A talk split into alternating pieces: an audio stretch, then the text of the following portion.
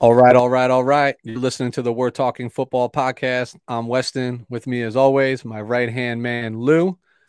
Lou, really crazy to think that this time last year, we were just beginning our work here at the We're Talking Football podcast. So, congratulations to you on our one year anniversary. I know. Uh, thank you so much, Weston. I uh, I had the under. I thought three and a half months. Uh, I did not think we'd be uh, go a full year. Uh, you know, from our first show here. So it's it's it's uh, a testament to uh, our dedication for all the fans that we have out there. So we're just pouring our love, sweat, and tears, you know, into this show for you guys. So I'm going to jog your memory a little bit more. Please. I did some I did some digging into the archives and I remember you specifically joking on our second ever show that the over under was half a show because you thought that you were like, I might have been a deer in headlights and walked out on you mid show. So I'm glad to say we've crushed the the over on that. I think we're on episode 39 or, or 40 um, to to be a little. I think it's 40 to be more exact. So, but it's been a lot of fun. Uh, I've certainly uh, enjoyed the time with you for sure. But here we are, a year later, covering the exact same topic we began with Senior Bowl. Um, I distinctly remember in the opening of our our first show, you mentioning that the Super Bowl was coming, and me telling you that I didn't care about the Super Bowl, that I only wanted to talk about the Senior Bowl at that point in time, and I still feel that way. This this time, it's a little bit more out of spite because I was hoping my team would be playing in this particular Super Bowl, uh, but nonetheless, we are are certainly not. But we will, of course as responsible adults and responsible podcasters kind of foreshadow Super Bowl tomorrow, but that's in short order. The bulk of what I want to spend some time on today and, and focus in on is the, the week of practices for the Senior Bowl, certainly the game itself, which was played this past Saturday. So let's proceed how it all began one year ago. Hold on one second before we do so. Uh, if the listeners can't tell by now, uh, I am extremely consistent. So I made the same ass corny joke 12 months ago as I just did on this show. So I, if you can't tell by now, I am consistent. I recycle my jokes. So you're probably catching a theme by now. Hey, if it ain't broke, don't fix it. And there's a lot to be said for consistency. uh, so, Lou, before we jump in, I have a little bit of a curveball for you. It's a trivia question, believe it or not. One that, of all people, my mother in law sent my way um, as she is trying to pick up her knowledge around the NFL. So I'll ask the question the same way it was asked to me. Full disclosure, got this correct, but I have sit on it for a second. Um, so, in regards to the NFL, the term octopus, what does it refer to? Not who, but what essentially accomplishment does it refer to in the NFL? Too easy. Too yeah. Easy. Let me tell you why. Because this was uh this was uh, a bet you can bet uh, uh, on will someone will there be an octopus? Uh-huh. And, okay, so there there is that betting aspect. So no, people, it's not. There's going to be an octopus on the field. It's not hockey where they throw octopus exactly. on the rink. Uh, so correct me if I'm wrong. If it's an individual who scores a touchdown and a two point conversion. Correct. So in, consecutively. So yes, not just like a touchdown and a two point conversion later, but like on the same possession, essentially. The touchdown. The, dude, I had not heard that term. Now you know me. I'm not. I'm not the biggest gambler outside of fantasy. Um, so I'm, I'm it's not necessarily a prop imp- bet that I'm looking for. How impressed are you by me right Quite now? impressed. Quite Thank impressed. You. The only reason why I remember it is I remember it from a trivia that was played on the radio. Like, dude, like honestly, so long ago on like 101.5 here in New Jersey. I just remember randomly hearing it. And lo and behold, my mother in law, when she presented it to me, she told me that she heard it on a Christian station on the radio as a trivia question, which I felt was an odd topic that a Christian radio station would be covering the NFL. I mean, you know, I think they were yeah, looking for the good old boys. Yeah, exactly. So, in any case, kudos, bravo. Um, I was hoping it didn't stump you because I didn't want to put you on the spot like that. So, but very well done. Um, that is the the octopus in the NFL. All right. All right. So let's talk about the Senior Bowl a little bit here. What I'd love to do, and bear with me here, is I'd love to find. I, I want you to kind of quickly rattle off some people that you were most interested in watching going into the week and to the game. Give me like a second or two as to why they interest you. Then I want to do this. Then I want to go into like who stood out in the game, regardless of somebody that you wanted to see or not. You know, maybe it's a player or two that really stood out from the from the game, not necessarily just a week of practices. It could be a combination of both. And then I want to come back to the players that we were interested in seeing and maybe kind of recap, you know, their process, their progress, and, and how they performed. You you up for that? Yeah, yeah, I'll, I'll, I'll pick it up. Yeah, right. I'm, I'm, I'm a quick uh, quick learner here. You're a quick study. All right, I love it. So, put in some context. I'll give you what I'm looking for here. Right. So, the first player that I was most interested in watching was actually Christian Watson, the wide receiver from North Dakota State University. Um, I think everybody in the NFL this year was mesmerized uh, and intrigued by the pairing of, Joe Burrow and Ja'Marr Chase, right? Just having that chemistry from their days in in college. And this is an option specifically for for me and my team for maybe Trey Lance to reunite with a former stud wide receiver, LB in FCS football. I'm not putting Christian Watson on the same pedestal as I would put Ja'Marr Chase by mm-hmm. any means, but having that level of familiarity seems to you don't see it often and it seems to to bode well. The other things you got to like about him, I mean, this guy's a six-five receiver, right? 210 plus pounds, had high production, big play ability um, in college. Uh, like I think he was averaging like 18, almost 19 yards a catch in a run first offense, right? So, and doing it a multitude of ways. So that's the type. That's like the the quick spiel I, I'm looking for in terms of like a player that you were most interested in watching um, this past weekend. So I'll let let's go like one for one. Like I, so, I'm starting with Christian Watson. Who was somebody that was standing out to you? Uh, Trevor Penning, uh, the offensive. Oh, oh, so sorry, guys. You guys are going to probably the more uh, favorable topics to listen to or players to listen to is going to come out of Weston's mouth. I'm going to stick with the, the you know the Mog Hollies, the big guys, uh, because that's you know I roll. That's who I roll with. I roll with those those uh, heavy hitters there. So I'm going to say Trevor Penning was a guy that I was definitely interested in because he was getting a lot of buzz. Uh, you know, for you know, first round uh, draft pick, uh, University of Northern uh, Iowa, if I'm not mistaken. Yep. Prototypical size, I think he's like six five. You know, you know, almost almost like uh, three thirty. Uh, and the whole thing about him is He's big, he's nasty, he's physical. He reminds you of like a Jon Runyan type of player. And this is why I was interested because I feel like everything's more finesse now. The outside zone, uh, you want him to be more athletic. You're not looking for the blow him off the football type of offensive lineman. So he was more of like a throwback to like your 90s, like, I'm going to punch you in the mouth for 60 plus minutes and then let's see what you can do about it. And I wanted to see how he did against higher competition. And he went up against a couple players from Ohio State. I think Evans from Ohio State, the edge rusher and he held his own, and he's real, and he was as advertised. Go ahead. You, gonna I was going to say, save how he did. We're going to come back to how he did. Okay. I want I want to know why you were interested in him in the first place, right? Because you hear about like all the all like hey this guy is nasty, plays through the whistle type stuff. I wanted to know like all right, he's playing through the whistle to lesser competition. Let's see how he does against some big boys type stuff. Perfect. So that's why I was interested uh, uh, uh, in watching him play. All right, cool. So we'll come back in a little bit as to like how he did against some of those people he matched up to, and we'll kind of recap their performance. But I, I am going to justify your approach here, Lou, because to me, not just this draft, so underclassmen as well, but this Senior Bowl, I do think some of the better players that teams have their eyes on play in the trenches. Like yeah. there's not super, super, superstar skill people in this draft like there was definitely in the last draft, right? Like, I mean, what would you have?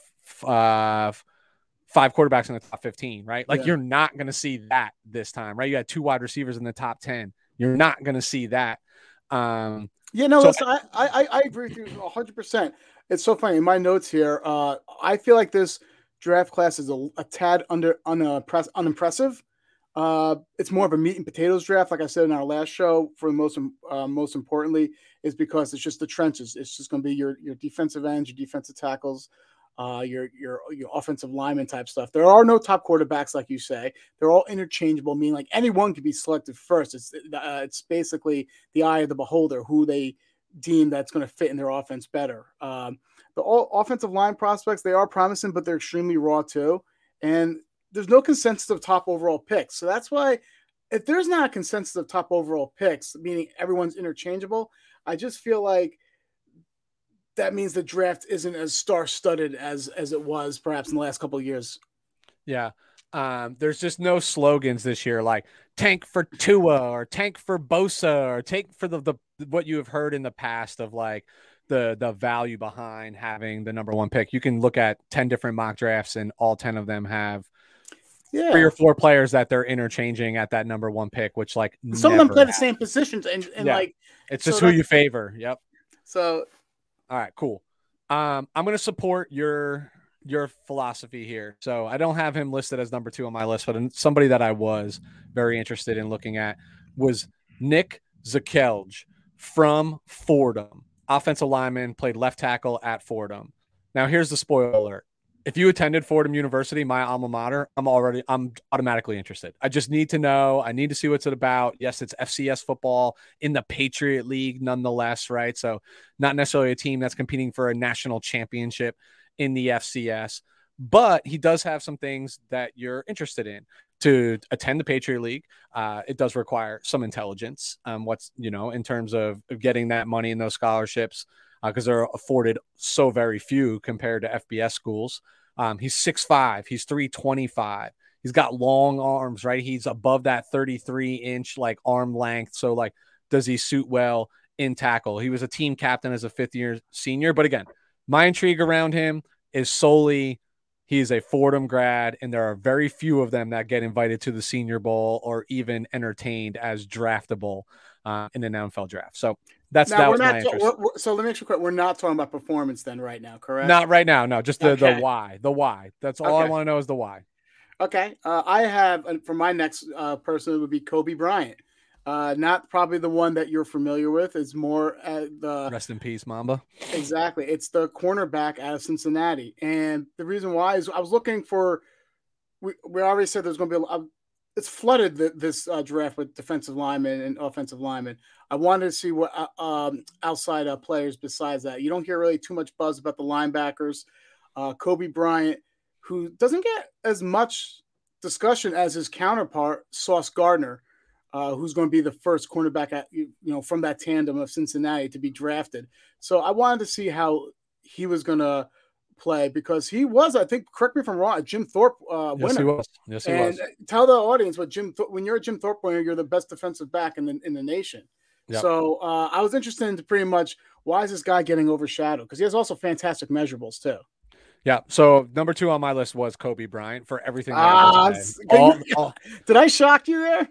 You did uh, tremendously. Um, and I'm regretting going with uh, my offensive lineman to just try to impress you real fast. Um, but everything you just said, right? Played opposite of Sauce. Sauce, most people will say is a top 10 pick. You know, they probably have Coby I don't know, fourth, some some fourth, fifth round, right? Like much later, but yet this guy was the Jim Thorpe winner. Um, so I, I wanted to see what the buzz was all about. So to me, to get win the Jim Thorpe Award, like you got to hold your own, and he was definitive. I mean, when you see some of the st- statistics around Sauce Gardner, like how little he was targeted, it's like mm-hmm. tells me that this guy Coby Bryant was getting a ton of targets You're right. his way because the people just shied away from Sauce, who is like the definition, in my opinion, the definition of lockdown. I think he's the top corner in the draft, mm-hmm. even over Stingley out of LSU. I, I just like that. I mean, you get the nod when you got a nickname like Sauce. Like that's just that just speaks volume. So I too with Coby. Um, so I'll let you get into who. You, how many did you really look at? I mean, I had like I had nine guys. I'm not going to rattle off all nine because I want to be conscious of, of, time here. So I might rattle off like two or three more. You go. You go one more. You go one more. All right, I'll go one more. Um, I'm going to say two names, and then we're never going to speak about them again. So I was very interested in to see Hassan Haskins, the running back from Michigan, and Jahan Dotson, the wide receiver for Penn State. Both pulled out. So when I was making this list, they had not pulled out hold yet. Hold on, hold on, on. That, I think that was a prime prime area for a joke there. That's what she said. That's what she said. That's what she said. All right, go ahead. So they both pulled out. they they both pulled out of the Senior Bowl. Okay. Um, Okay. so uh, I, I'm rattling them both off because we're never going to talk about them again here. They they did not play. Um, so it, it is what it is. Um, moving on. Who else you got? All right, so I'm going back to my heritage of offensive lineman. Uh, Darian Kinnard, offensive tackle from Kentucky. This guy is a massive, massive human being. True uh, power right tackle. Uh, those are the guys you want to run behind because they can blow people off the ball. Came in about 15, 20 pounds lighter uh, because you have uh, Ickey from, uh, you know, and also uh, the Alabama offensive lineman. Both those are your one and two offensive linemen in the draft there's no clear cut answer for the third offensive lineman. So I was looking for a third offensive tackle. Uh, who's going to be that OT3? And Kinnard has good tape, and I wanted to see uh, how he's going to look going up against the because there was a lot of good pass rushers and speed rushers in in this uh, Senior Bowl. So I wanted to see how he's going to perform against them. Uh, and he, it looked promising at first, you know, because he, uh, he came in, you know, 15, 20 pounds lighter because he was a, he was a hefty boy. He was like 345. So uh, show that that you know he's dedicated to uh, uh, lose that weight to get in better conditioning and better shape. And he's also been working with uh, Duke. Uh, uh, what's his name? Mary, um, Merriweather, I think Merriweather or, or Manyweather, whatever his name is. He's like an offensive line guru, so he's like doing that ac- academy as well. So I wanted to see how he was going to show up this past weekend. Perfect. Um, I'm looking. The other person I was interested in this week was Arnold uh, Ebiketie. I hope I'm pronouncing it correctly. Just a defensive lineman from Penn State. They said they've had some interesting defensive prospects You're over right. the years. He's got a ton of good measurables. Measurables 6'3", 256. Had nine and a half sacks on the season. I wanted to know: is he more of Jayson Oweh? I forgot what Jason changed his name to, or is he more sh- more Shaka Toney, right from Mhm. from the their draft class last year? Kind of that that tweener. Um, and you know we you know how much we saw Oweh stock rise after like the combine and pro days when he was doing his workout. So was hoping to see if he'd make his stock rise this week, and I'll talk a little bit later about what he did. So give me like one or two more because I, I wanna I wanna jump into the game a little bit. I think yeah, let's just jump into the game because I, I want to save some of uh, pretty much um, uh, some of these players for you know for when discussing the game. Then All right, I'm gonna throw you one more. Jalen Tolbert, wide receiver, South Alabama, 6'3, 190, just two consecutive years of high production, albeit at a lower level of, of division one football. Like over the last two years, dude, 146 catches, 20 almost 2,600 yards, uh, 16 touchdowns, averaging 17 and a half yards a catch.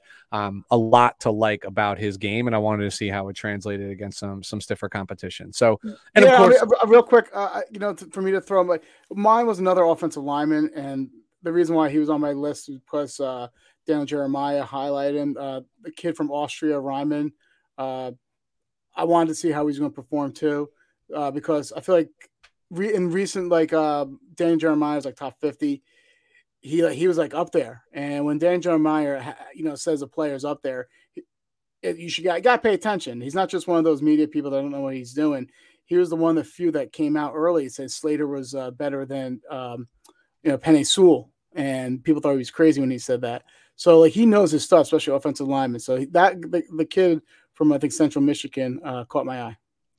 No, makes sense. Um, I think you and I and everybody else too was obviously a treat intrigued just to see how the quarterbacks fared because Mhm. there is no consensus, uh, and they're all over the board in terms of like when people project to be them them to be drafted and who's gonna go first. And I'm spoiler alert, none of them impressed me um, Yeah, at all. No. But uh, you know, nonetheless, like because these are the big names and they're playing in the Senior Bowl, right? Like you know, plus or minus one other.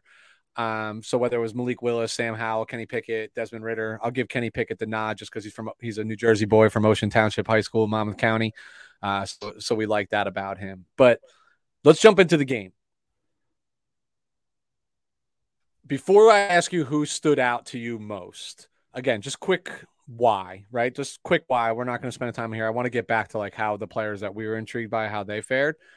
But when I think of the Senior Bowl, these games are t- it's tough to judge on the game, right? Because there's just like, look, you can't every game every quarter is treated like a half, right? Mhm. Um every you can't send people in motion. It has to be um, equal balance alignments on both sides of the ball. So there's no trickery, there's no anything like that.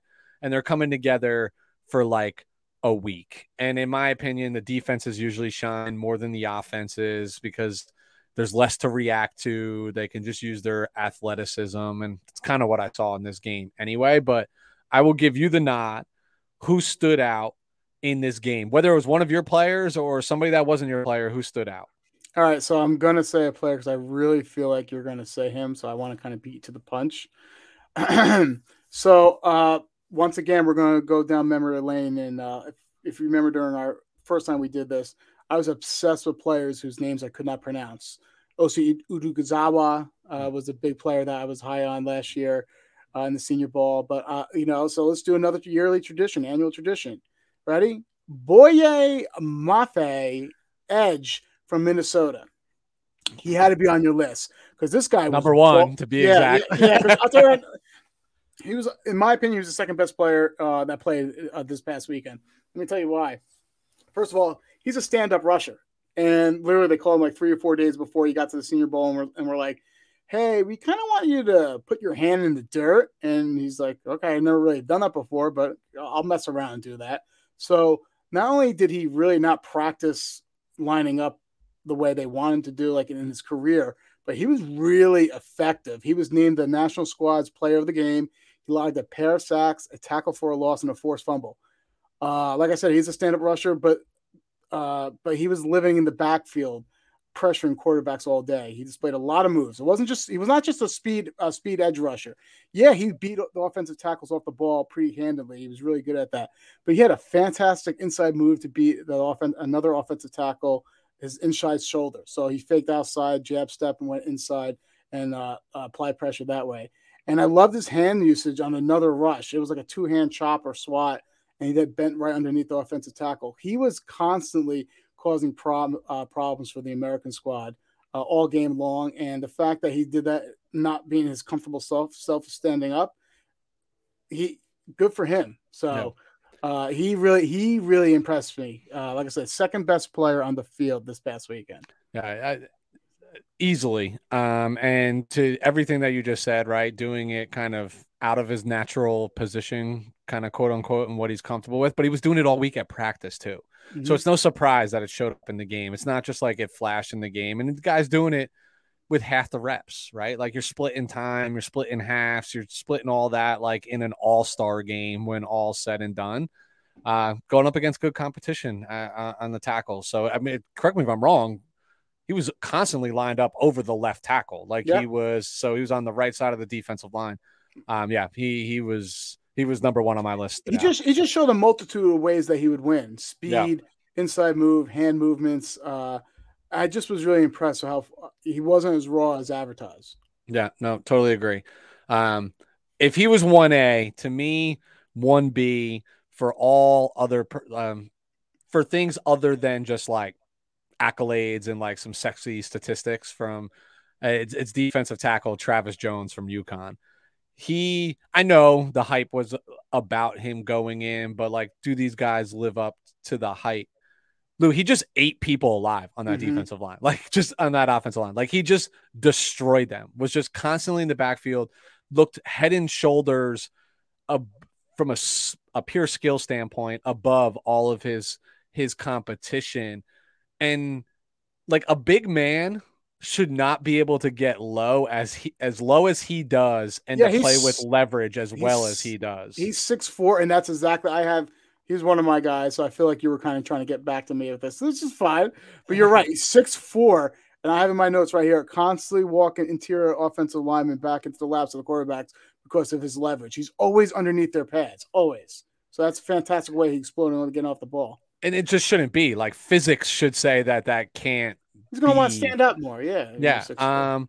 So, but like to me, dude, this guy is going to be a real problem for offensive lines day one. Like he is a day one starter when he gets drafted. And I don't care where he gets drafted. Like his size, his strength, his ability, he's gonna be a real issue on the interior of somebody's defensive line, like a real problem. Um, he is, he is getting that like last year's like Quinn Meinerz like ascension type thing. It so, should.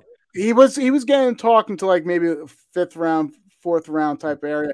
Now he's probably after this weekend. I'm going to say he's probably he's a day two guy now. He's a yeah, day two guy. He's a day yeah. He's definitely a day two guy. I agree with you. He's going to start immediately. Like good news for him is he plays a position that just go do what you do and you'll be okay, right? You like that sounds so simple, West. Weston. Oh, your cornerbacks are the most intelligent, you know, players. You just got to cater to egos out on the islands. No ego here. Just like go beat the shit out of the dude in front of you, and he'll do it quite fine. I promise. That's like I do. Yeah. yeah uh, I mean, is that not? If you looked up defensive tackle outside more, of Aaron Donald, this a little more finesse, A little more finesse to these big men. Uh, he just has the skill set. You got another player that stood out, or you? Yeah, real on? quick. So I guarantee you probably thought I was referencing Travis Jones as the, the best player, but no, he wasn't the best player for me in this past weekend. For me, it was Zion Johnson, interior offensive lineman at Boston College. Naturally, a guard coming out of college. They asked him to play center this uh, past weekend because they wanted to see how how much how much versatility he can display. And you just just watching him, he was like the best. you just tell he's the best player on the field. He did a really good job paving the way for Arizona State's Rachaad White. Uh, the way he just blew off the ball, moved people off the ball, climbed to the second level to pick off linebackers, and he went up against some good talent. He single handedly was mauling uh, defensive tackle from Arkansas, John Ridgeway, who he's a handful himself. He's a stout, strong guy, John Ridgeway and Zion Johnson was able to outclass him.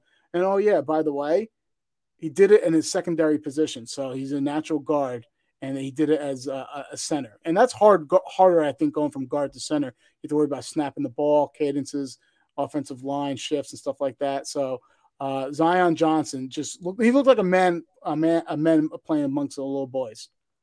Yeah, I, he definitely had a solid game. Um, I have two other guys that I I had. Both of them are running backs. It's more just like like so like Dameon Pierce, right? Like I just think he he added boosted his value. He was like very underutilized in Florida when I like think back on his production, but he showed that he can catch passes out of the backfield. And the most important thing that he did to get onto the field in the NFL is throughout the week he did very well in pass protection. In the pass protection drills, he held up. He was stout, knew his responsibility. That will make you money out of these All Star games when it comes to the NFL because time and time again in a passing league, if you can't keep your quarterback upright, you don't you don't find the field, man. If you're a mm-hmm. liability, and I think he put a foot forward there outside of just his like skill set. Um, and again, more in practice when it's like designed, you know, versus like out of the schematics in an actual game. But uh, that would be another player for me. So, all right, looking at the clock, I know we're kind of rushing through today, and I do apologize, but uh, Lou's got a, a, planned evening out. My wife and I are heading into New York City to watch Billy Joel uh, in Madison Square Garden. So I am on a tight timeline. So I do apologize about that. But let's get into how our players did. Um, and this is combination of game practice, game and practice, right? Like just an overall evaluation as to how Senior Bowl week looked for them.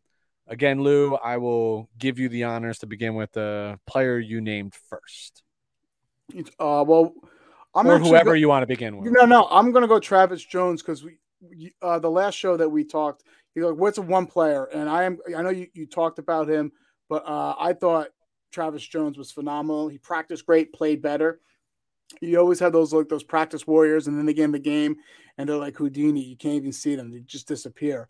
So he had some great battles during practice against Zion Johnson. He held, he really held his own. Like I, you, I just had a, a, love affair with Zion Johnson, you know, about five minutes ago. So you can see pretty much my respect for Travis Jones bringing it to Zion Johnson.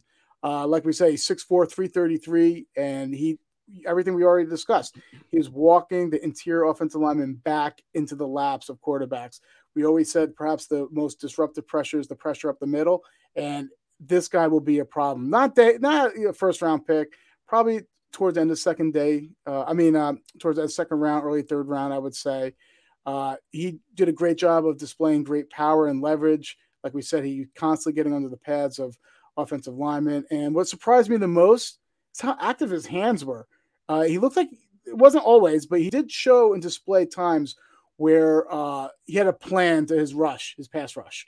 It wasn't just straight out, I'm going to try to run through like Marshawn Lynch run through a motherfucker's mouth. Like it wasn't yeah. just like that all the time. So uh, that is why I, I was really impressed with Travis John, uh, Travis Jones this past weekend, interior defensive lineman from UConn. Yeah, I can't say enough as to how well he, he played in the game and did throughout practice.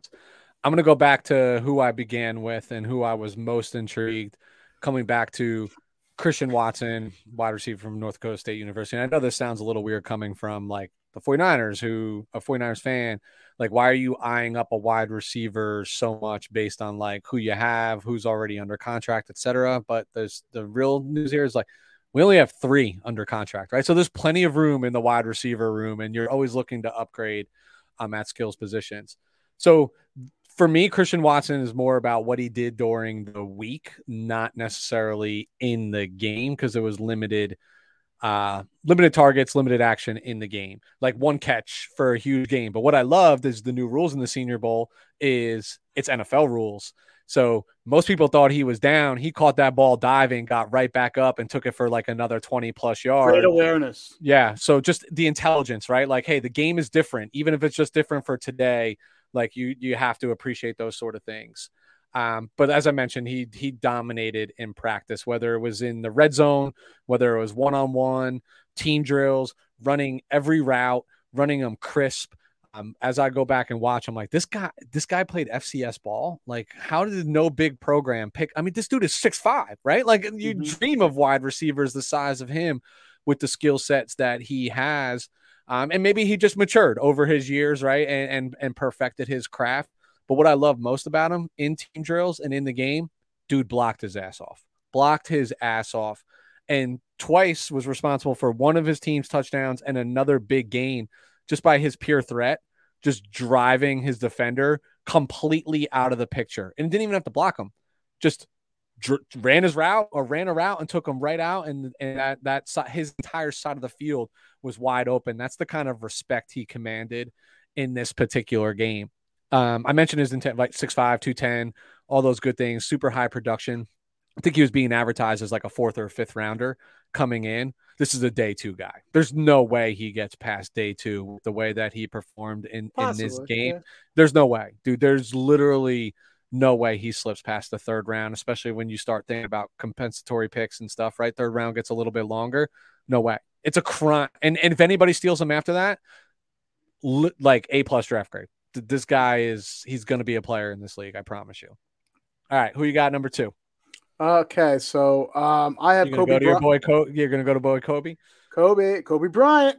Uh, I thought he played all right. I thought he played, he, he, he's inconsistent. And what I mean by that, he's really handsy. Like he's one of those like um I'm not com- all right, so I'm not comparing to Richard Sherman, but that type of physicality when it comes to uh, defending a wide receiver. So he's sticky in coverage, but he's handsy and he can. I can see him if he doesn't refine his technique and be able to flip his hips a little better. I can see him getting a lot of holding penalties or, or uh, pass interference penalties. But he does. But what I really loved about him was this one play. All right, so the NFL, your your mad geniuses like Kyle Shanahan and those other outside outside zone running teams. The reason why they're so effective right now is because cornerbacks, safeties, and linebackers can no longer go below the waist when trying to take out a pulling offensive lineman.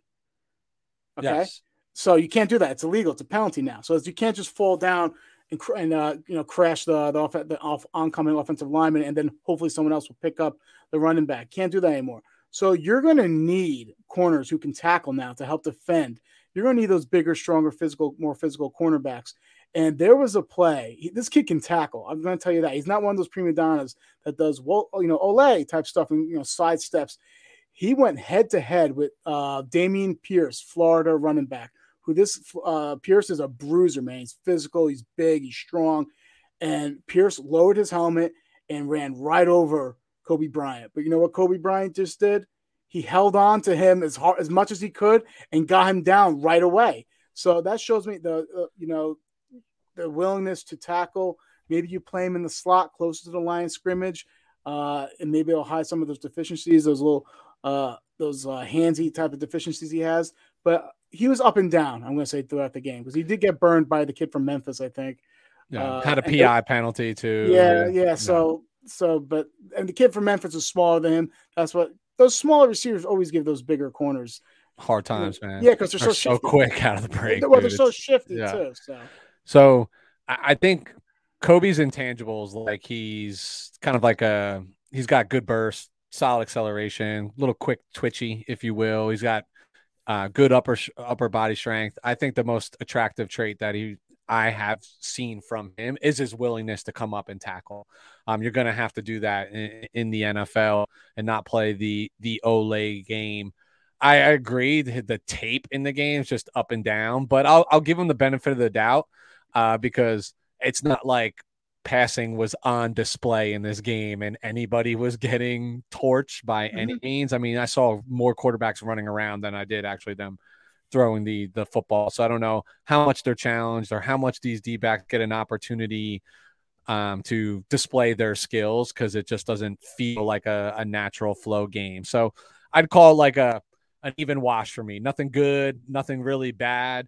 Um, so still, I think the jury's still solid- out on Coby Bryant. Exactly, he probably solidified him as like a. He's draftable. No, third, I, yeah, I, think, I think he's gonna be later. I think uh, I think he's gonna be fourth. He, fourth, I think would be a nice spot. Yeah, he's gonna have to play some special teams early and often, though. Yeah. So. All right. Who? Uh. All right, you. So you went Coby. I'll go to my guy Nick uh, from from Fordham because I brought his name up. I mentioned he played tackle, left tackle in college. Um, he has that NFL tackle build. I mentioned the 34 inch arms, but he played mo- mainly right guard during yep. his, which I found to be a little odd because he's not one of the shorter arm tackles that you're like, hey, you got to get used to playing guard in the NFL. Like, this guy is a tailor made tackle in the NFL, whether it's left tackle, right tackle. So I did find that a little confusing, and I guarantee it's probably the first time he's slid into guard in a long, long time. And it probably was the easiest way to get him off the field. I'm gonna call what it is. Yeah, two false start penalties. No, uh, did you hear the joke that uh, it was either Jeremiah or Charles Davis made that they didn't really show those because the producer of the actual Went senior bowl is a Fordham grad, right? So they moved right past it. And I, did he have a holding penalty too? I feel like he had a holding penalty. Uh, he, he, he, might have played in the game. He, he did not play well. He did not. He did not well play well. But here's the biggest, what is going to be the toughest transition from him. Fordham is an RPO offense. I, I, I know their offense very well. This is what they do, right? So like in our like in collegiate RPO type offenses where that's your scheme, like passing lanes tend to be uh, created. You're not often in typical pass blocking sets, right? Like even like in an RPO, like you're taking that yard down the field that you're allowed and just hitting the guy in front of you because you don't know if the quarterback's keeping the ball, handing it off, hitting mm-hmm. a quick option wide receiver. So there's a lot of uncertainty. So they're not in pass pro often. What I go back to, and I know this has nothing to do with this week, is I remember when they played Nebraska this year because I actually recorded that game and watched that game because my alma mater was playing a, a, a big D1 um, level of competition for them to be playing, right? I know the Nebraska is not the Nebraska you and I grew up watching at, mm-hmm. at those times, but he actually might have played his best game against Nebraska, so top tier talent, but again in a position of familiarity. Um, he's gonna have a tough time being drafted. He definitely will make somebody's uh, practice squad, but you know my my fellow Fordham Ram Nick, I'll always keep my eye on you, and and I'm certainly uh, hoping for the best. But the the game was not the game. The whole week was just not favorable for him. He was out of position, in my opinion, and he just wasn't up to the task to make that transition. Yep. All right, who you got? Uh, last Trevor Penning for me. Okay. Uh, he he played he played really good. I was nervous about his over aggressiveness and um, like I, like I said, he's a Jon Runyan or was it Kyle Turley? Remember him? Mm-hmm. Those were those over aggressive offensive linemen that they will beat you up, but uh, perhaps you know the speed rushers can give them some issues because they're constantly looking to you know apply pressure and like Cobra Kai strike first type stuff. So Trevor Penning was solid. I thought he did really good. You know, keeping his feet from you know underneath him, uh, and he didn't lean too too much. All that being said, he played great during uh, practice. Played great during the game. Uh, showed mobility. I am still worried about him from a, a penalty standpoint. Yeah, playing to, playing to the whistle the way that he does is a very fine line. It's a yeah, and, and, you know what? How do you? Because this is not shtick. You yeah. watch the game tape. He's doing this. This is who he is. This is he who he during is. practice. So like, how do you coach that out of someone? Like you don't want to totally coach that out of someone, but like he's like choke slamming or giving rock bottoms to you know uh, Tyreke Evans at Ohio State during practice, then was fought. Like I don't know. So I just feel like if he can keep keep the, uh, being aggressive, but a controlled aggression, you might have something special there. Yeah, I, I, I listen. I love the mean streak, and you gotta to play level up it's not just like, like we. We said, yeah, we said this about last year about Quinn Meinerz plays with the whistle. No, this is like on another level. Like this, this is, is, like on steroids type. This stuff. is. Like, I hate you. Like yeah. we are not friends. I will not ask you for your jersey after the game to sign with it. I will not take a picture with you. I don't care yeah. at all. So yeah. th- this is like uh, personal almost it's like Ryan Jensen, dude. You remember how Ryan Jensen yes. got the NFL and how he played, and like they had to coach that out of him in college. Like he was manhandling people well through the whistle, and it's just a mean streak. Like sometimes shit happens to you in your life, and that that's the fire that. Yo, he looks you, you know? he looks kind of like a Fargo type of like, uh, yeah. uh, or like uh, from Full Metal Jacket type guy. Like yeah. you know, a little Gomer Pyle. Yeah, he has that Gomer Pyle feel to him. Yeah. All right, I got one last one, and then we're gonna get into the Super Bowl if you're cool with that. Yeah, this little Super Bowl game. Yeah. All right, so I got Jalen Tolbert. I mentioned him earlier. Um, wide receiver in South Alabama. Lou, I love this kid. I love everything about this kid. Um, he's got good height and length. Uh, he can definitely stretch the defense and take the top off. No concern there with his speed. The knock is the lack of nuance in his route running. And I didn't really see a lot of that. I saw improvement like literally every day a little bit better throughout the week. He's run, clearly running a different route tree this week than he's than he's had to in the past given the level of competition. But he's got big play slash home run written all over him waiting to happen. I saw a, a pro comparison to Leonard Hankers, Hankerson. Oh, okay. To me, him. But okay. to me, Lou, this is Will Fuller with better upside. That that type of game, oh, right? So he can, so he can catch. he can catch. Yes, that's where I'll leave it at that. I mean, dude, he made one catch that that was called incomplete, but it was bananas on the sideline. Mm-hmm. Um, I think he personally, in my opinion, I think he's a fourth or fifth round pick because his production does come from a smaller school. But I think he's got the tangibles that teams are looking for for that second, potentially third wide receiver. Because I think you can move him all over the field but he is a home run waiting to happen. So keep an eye on that name, Jalen Tolbert. Uh, Real quick, I know we're pressed for time, but I did talk about Darian Kinnard earlier yeah. off at tackle Kentucky. He had a rough game. Uh, speed rushers were getting all sides of all types of fits and problems out there. He looked very stiff, played too high, was slow getting to his set point. Uh, it just looked like he was laboring, and he knew it because you can see the frustration. It sucked because he could have got himself into round one, but I think he lost himself a little money this past weekend. Yeah, um, sometimes that happens, right? You yep. make money, lose money in these All Star games. That's why they're a roll of dice, and you see some people pull out of them because they're like, mm, "I'll save my workouts for the combine, pro days, things of that nature," mm-hmm. which I do think is foolish for some. All right, Super Bowl. Super Bowl. What do we have? Fifty six at this point, right? Um, we got the Cincinnati Bengals versus the Los Angeles Rams in the house that the San Francisco 49ers built, SoFi Stadium. Uh, just kidding with you. Um, who we got and why? All right, so. I was tossing and turning. All right. I knee jerk reaction. I'm like, first of all, what I'm about to say, people don't take anything what I'm about to say as an intelligent piece because I've been awful during the uh, these playoffs. Started off hot six and zero, oh, haven't won a game since. So uh, the opposite will happen uh, for what I'm about to predict. So first and foremost, I got I was like, that's it. I'm on the Joe Burrow hype train. I'm not no. I'm tired of betting against Burrow. He always gets it done. Uh, it just makes sense. Stafford is good against the blitz. When you don't blitz him, he's not as good. You, you make him hold on to the ball. The offensive line is not strong. And we just showed how the Cincinnati Bengals uh, pretty much what they did against the Kansas City Chief, applying pressure with three or four, then dropping seven to eight guys in coverage. So that could bode that. Um, so this is like all like the analytical part of me right now, thinking like it's going to be the Bengals. They're going to sit in zone, cause some problems and Burrow's going to be Burrow. Then a little more lighter fluid for the fighter for for the fire. Found out the Simpsons predicted this game. Yes, the Simpsons. They predicted Bengals 34, Rams 31. So if you're into that type of Simpsons thought process where they predict all the things that come in the future, Weston, you're looking a little confused. Do you not know the Simpsons are time travelers, like the owners and writers of the Simpsons? Dude, yeah, I, haven't this, watched, I haven't watched the Simpsons since I was neither have I, but this is like a known thing. Old.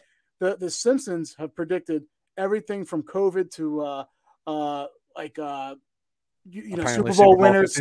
All, all kidding aside, you get a chance when you're on the shitter, look that look that up uh, Simpsons predictions. It will blow your head away. I think this was like in 2008 they predicted this game. So I'm like, okay, it's definitely the Bengals. But I received a picture a couple days ago from a good friend of mine named Jared Holland. You know Jared. I know Jared. I know Jared. If you if for, for our listeners that don't know Jared, this guy is the fucking Maloik. He was all about Bill's Mafia going into Kansas City and wiping up the Chiefs. Bills Mafia loss. He was all about the Chiefs beating the Bengals the, the, the weekend after. Chiefs Kingdom loss. He sent me a picture of a new Joe Burrow jersey. So not only are the Bengals going to lose to the Rams this weekend, Joe Burrow is going to end is going to be on the the the uh, the ending of a he's gonna have a season ending injury. I'm talking oh, about for man. next year too. This is how much of a, a negative uh, black cloud this guy is. I have the Rams winning. Yeah. so funny, Lou. I, I am rooting for the Bengals. Uh, I'm rooting. Well, as am I. As am I. Yeah, because I desperately want the Rams to face the dreaded Super Bowl hangover, um, so that they maybe all the things that folklore says happens to teams that lose in the Super Bowl happen to the Rams next year. So there may be an afterthought in our own division because uh, they are the team in the division with the roster that they have right now, clearly. I do think these teams mirror one another offensively. They both have weapons all over the field and they have creative play callers. They'll find ways to get the ball um, in the hands of their weapons. So to me, this game comes down to the defenses. Um, I don't think the Rams are going to be able to take Ja'Marr Chase out of the game because Ramsey's not going to follow him all over the field, right? That just tips your hat too much. He's going to stay on one side of the field, maybe in big spots. He'll he'll find Ja'Marr, but Cincinnati is going to be able to get Ja'Marr involved in this game. But I do think the Rams win this game with their defensive line. The Bengals offensive line has struggled throughout this postseason. Nine sacks against the Titans. The pressure that the Chiefs even got on on Burrow, where in that second half he did have to make dazzling plays with his legs to escape either run yeah, for big first downs or five time. Be, he had to be magical. Yeah, and, like how much does that magic does he still have in him? You know. Yeah, I I just think Von Miller's playing really well right now. Um, Aaron Donald's probably going to have his way. Um, I, I, don't think Cincinnati is going to they just haven't ran the ball well. So they're not going to be able to kind of squeeze Donald out and keep him honest. He's going to be coming right up the gut. And I think their D line gets home often. And I think that's the difference in this game. And I and I do think that even though I don't want it, I do think the Rams win. Yeah, and I was joking around in regards to uh, you know, our boy Jared being like the you know, the Maloik to the Bengals. But he just text you? no, no, no. But uh all kidding aside, I, for the analytical part of me, Joe Burrow's first uh, worst four games this year were against like Fang, Fang, uh, Fangio, uh, two high safety schemes. It was against Chicago, Cleveland, the Chargers, and the Broncos. He struggled all against those uh, two high safety looks. So uh, now the Rams, who, who, do employ that as a very similar scheme, uh, you know, he goes into Los Angeles, have to play in the Rams. It, it, could be a problem for him. And like you said, the interior pressure with Donald and that and the, the interior offensive lineman of the Bengals are so bad. So that Don's going to eat, bro. Yeah, it's it's it's going to be ugly. I think Cincinnati's plenty capable of keeping this game close, but it it's going close, to be yeah. but it's going to be a battle to to keep it close, and the offense is going to struggle at points. All right, so 30, there you have 30, it. Hon, give me a score real quick. I got 34-26 Rams. Um, I'm, I'm thinking back to what numbers I have in some box pools that I'm in. I'm gonna say I'm gonna say 28, 24 Rams. Okay. All right. So that wraps us up here. Uh, recap again of the the Senior Bowl, little uh, foreshadowing going to the Super Bowl. Uh, we may or may not be back next week. We'll see what the future holds in terms of just like, hey, if we're just coming back to kind of recap the Super Bowl. But I, I do think Lou, you and I earned at least a week off week. in order to prepare for what's about to we're about to embark embark into with free agency because you know what a beast that is and we we never want to be late to the game. We don't react to free agency until after the fact. We predict free agency um, beforehand. So i do think we earn some time so we'll figure out a way to to, to work that in so our we can prove to our families that we love them but always a pleasure man uh, hope you enjoy the the evening, um, and I look forward to getting back at it next week before a little hiatus. All right, bro.